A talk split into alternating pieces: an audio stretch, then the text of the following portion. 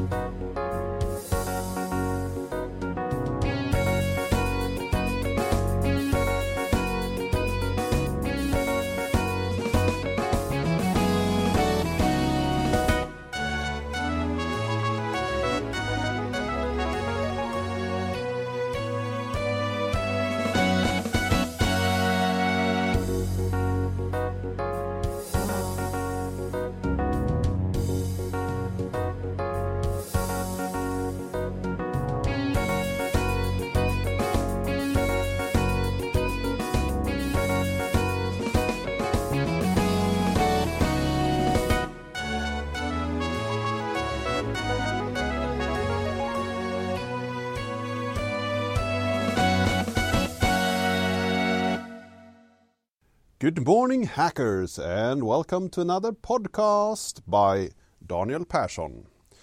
And today I'm going to talk about an open source concept. And there are a lot of open source projects that implements this, um, and it's called Squirrel, like the little furry creature but it's uh, actually spelled S Q R L. And it stands for Secure, Quick, Reliable Login. Usually, today, when we are logging into sites, we are using passwords, we are using usernames, and we perhaps use a second factor of some sort in order to be secure on the internet. And this is something that we have been using for many years. And it it is quite good as a simple implementation to get you online and get you authenticated. Because you always have this thing with you. You always have your memory. You always have usernames and passwords. You can get a password manager because having multiple usernames and password that you are required to remember can be a hassle. And reusing passwords between sites are not good because if one site is tampered with, so your password will get out there, then that password could be reused on another site to gain access, which is not good. Squirrel is a solution to this, and how do we actually solve this problem?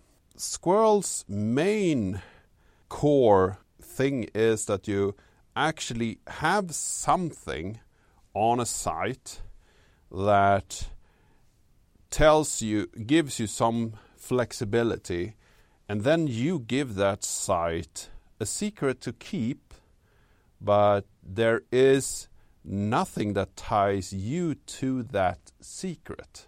In this case, it's a public key, and if you have that private key and can actually sign a message to that public key, the site can check that you are the correct owner of that public key.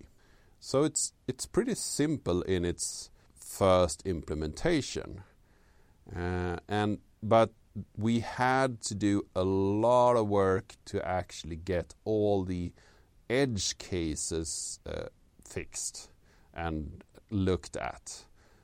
things that you could, for instance, be worried about is replay attacks. What if somebody uses this protocol and sends the same message again? The thing that we use to handle this is called a NUT. It's uh, actually a nonce, but because we are talking about squirrels here, we are calling it a NUT. And this NUT or nonce is a number only used once.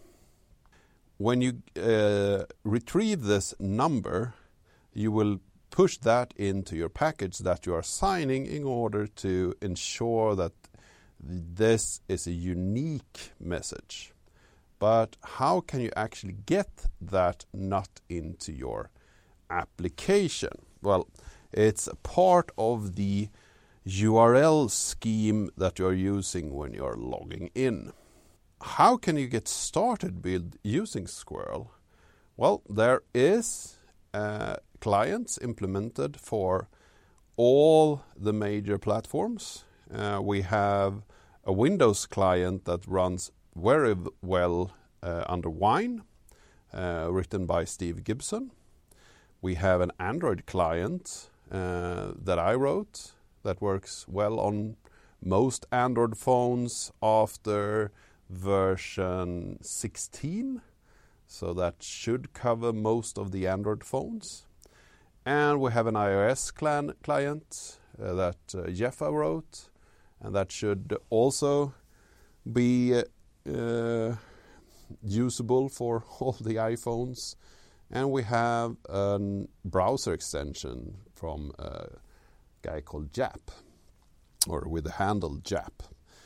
And all of these implementations are for the clients, and the clients are a little bit more advanced. They use, they have a lot of uh, in crypto in them in order to save your secret and your keys and make it secure in the connection to a website. So the clients are a little bit more involved. Uh, I spent, I believe, six months on my first implementation of the client. The protocol and the Windows client have been in the works for five years. Um, so, but that was the first prototype and the reference client. So, of course, that took a bit longer to do.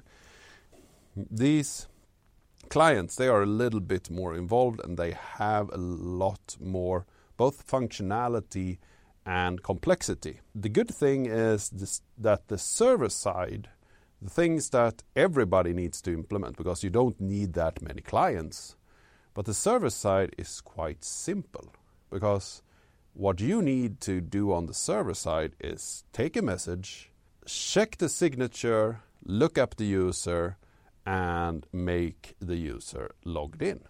So that's pretty much it on the server side.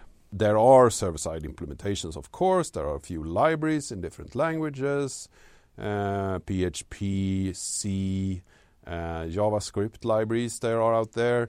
And we also have a um, WordPress plugin that I was uh, involved in writing and also a Drupal plugin. We have some uh, service solution for uh, OAuth, and there is also a backend server that uh, Steve Gibson wrote in uh, ASP that you can start up, and it actually does all the squirrel magic, and you just need to implement uh, endpoints to that uh, against that uh, service. So there are a couple of different ways of going about it and actually get it working on on your server or your solution. And there will be many more implemented in the future because this is totally open source. I know that my Android client is on GitHub and it's totally open. Uh, Jeffa's uh, iOS client will probably will be open uh, in the future. Uh, the browser extension is open source. The uh, Windows client is written in assembler. so that one is not open source just because there isn't that many that can read assembler or can actually have any use for it. But Steve has said that if anyone wants to look at any of the source code, he can provide uh, that for the specific parts that people are interested in. Uh, he don't want to share all the code uh, if there were so that somebody would create a similar client to his and perhaps ha have the issue of false clients that are saying that they are the reference clients. I'm, I'm not really having any problem with that, and as I'm, I have a totally open uh, client, uh, and I sign that client and put that on Google Play, I can ensure that there is no uh, client for Android that people can't find that are a, an implementation of my open source code. So I'm fine with that. But you might think that if you have a private key on your phone, for instance, and you need to log into a site, can't that be problematic if you are sitting in front of a computer and you want to log in on that computer but you only have the Android client? Well, you can actually use your camera on your phone and scan a QR code and gain access that way. So we have a solution that you either log in on the same device or you log in on different log in on uh, a different device with using a client. And the good part about that kind of login is that you actually are sidestepping the uh, man in the middle because on if you are on uh, one device and try to log in, and that device might be compromised or might be computer on a library, for instance. Then, if you scan a QR code and do the login on a totally different network, then there is no chance for a, a, man in the middle to actually follow that communication, or it's very hard. Another thing that you might want to think about is but if I have a secret on my phone, how do I keep that safe? Well, built into the uh, technology in the clients is that we encrypt all the secrets. There are no secrets that are in in the open. We only put them into memory in order to do the actual signing and then we will remove them directly after that. So we encrypt on the phone. And to ensure this encryption and the, and the, correctness of this encryption, we will use a password, we can use face unlock, we can use fingerprints, and the encryption on the device is also built in a way that we use a memory hard encryption function. So you are required to have a bit of memory, so that means that you can't actually accelerate it easily with uh, these uh, purpose built computers that uh, will uh, decrypt uh, passwords or create password hashes and so on. Uh, that will be much harder with this memory hard encryption standard.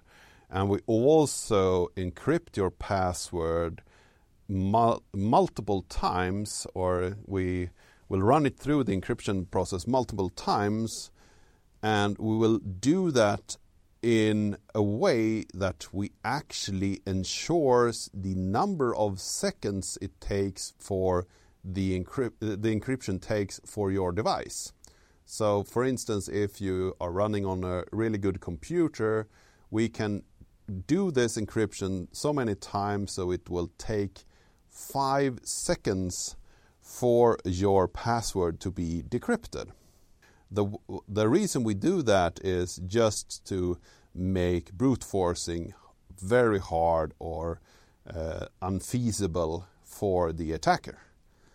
But this can be a bit cumbersome, both writing the password and waiting these five seconds. So we have a quick pass solution where you only type a number of characters in the beginning of the password and uh, we decrypt uh, or encrypt with just one second uh, interval.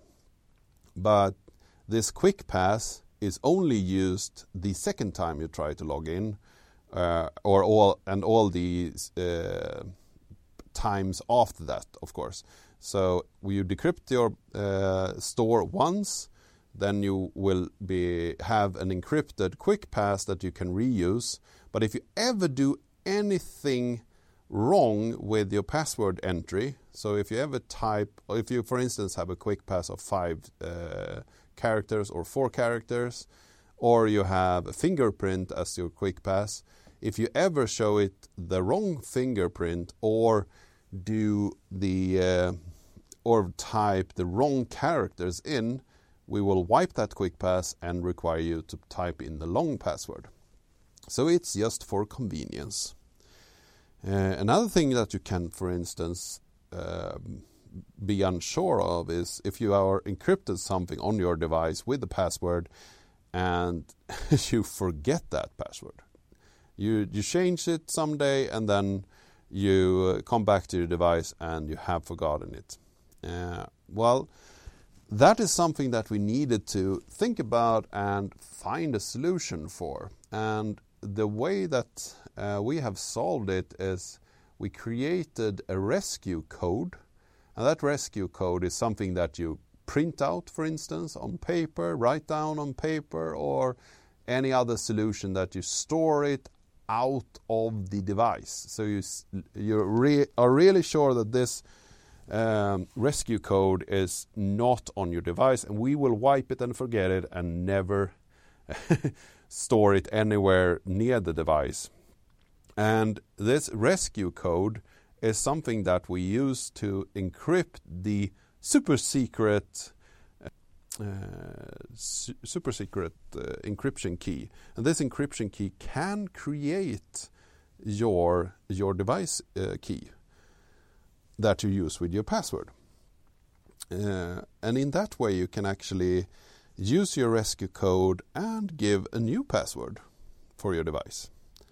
Uh, other uses we have for this rescue code is that you can lock your account using your password and then you are only uh, able to unlock your account on any site using your rescue code. And that can be if you are uh, if you are uh, out and about and you lose contact with your phone and you feel unsafe then you can lock all your accounts. And when you get back home with your rescue code you can un unlock them again so you can use them. Or if you have for instance if somebody takes your phone or you you get you have no, don't have your access anymore and you think that somebody might have your password as well, so they could actually log in as you. That is another thing that we wanted to solve. Then the rescue code comes in handy as well because you can lock your account so with your password so nobody can log in and they don't have your rescue code so they can't use it then you can rekey your current account. So you get a new rescue code and, and so on. And we will save the old login information so we can actually authenticate to say that, okay, this account that is locked, I know it's locked, but I have rekeyed it now, so I can use it again, uh, but with this new key because I can can um, assure you that I am the rightful owner of this account. And then we can switch you over to a new uh, a new key which is under your password and under your control again. And uh, these extra features that have been added to the uh, Squirrel login makes it more uh, or, hopefully will make you feel more secure about using the service. So these are not only convenience factors, they are there to uh, make you feel safe with taking control of your authentication again. Because we when we have username and password, we actually give a secret to the website to keep.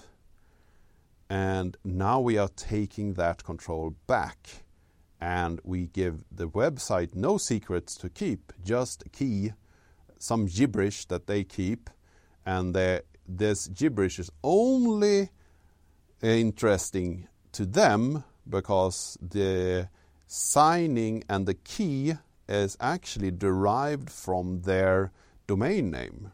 So if you log into another site, your public key on that site will be a totally different public key.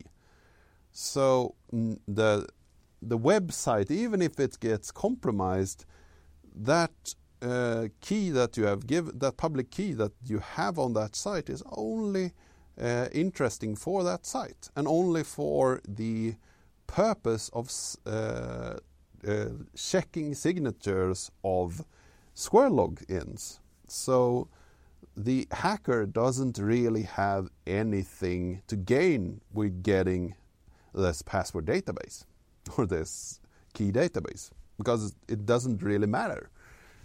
So that's another thing that makes this secure and safe. So this is pretty much what I wanted to cover today. Uh, as I've been a part of this project for part of these five years, I've been away a bit as well, but at least the last two years I've been heavily involved in this project.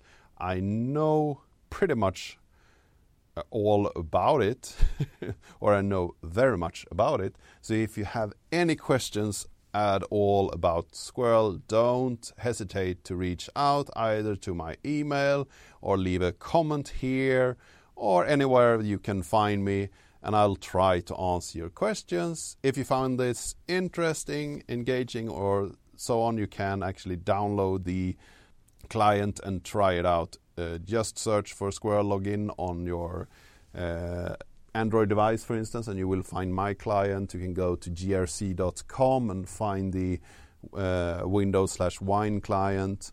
Uh, Jeffa's iOS client, I think, still is in alpha. So if you go to the Squirrel for forums at square, square, sqrl.grc.com, you can actually talk to him there and get access to the iOS client. You can also find uh, Japp's uh, browser extension there if you want to try it out. There are a couple of sites that are using Squirrel uh, already. One of them is, of course, this forum site at squirrel.grc.com. The forums at Twit are using Squirrel at the moment. And Brian of London has a blog where he uses Squirrel. So there are a couple of uh, servers out there that are using Squirrel, and hopefully there will be many more to come. Uh, I just picked a few that I could remember off my head. I have some demo servers as well that you can try out, repnet.app, uh, where you can try it out as well. Uh, but those are only for testing.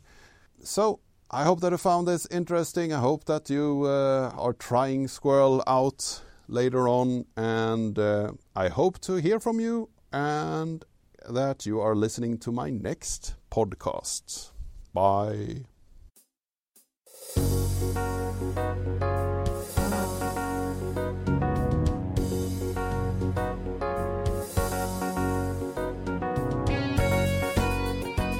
You've been listening to Hacker Public Radio at hackerpublicradio.org. We are a community podcast network that releases shows every weekday, Monday through Friday. Today's show, like all our shows, was contributed by an HPR listener like yourself. If you ever thought of recording a podcast, then click on our contribute link to find out how easy it really is. Hacker Public Radio was founded by the Digital Dog Pound and the Infonomicon Computer Club and is part of the binary revolution at binrev.com. If you have comments on today's show, please email the host directly, leave a comment on the website, or record a follow up episode yourself. Unless otherwise stated, today's show is released under a Creative Commons Attribution Share Alike 3.0 license.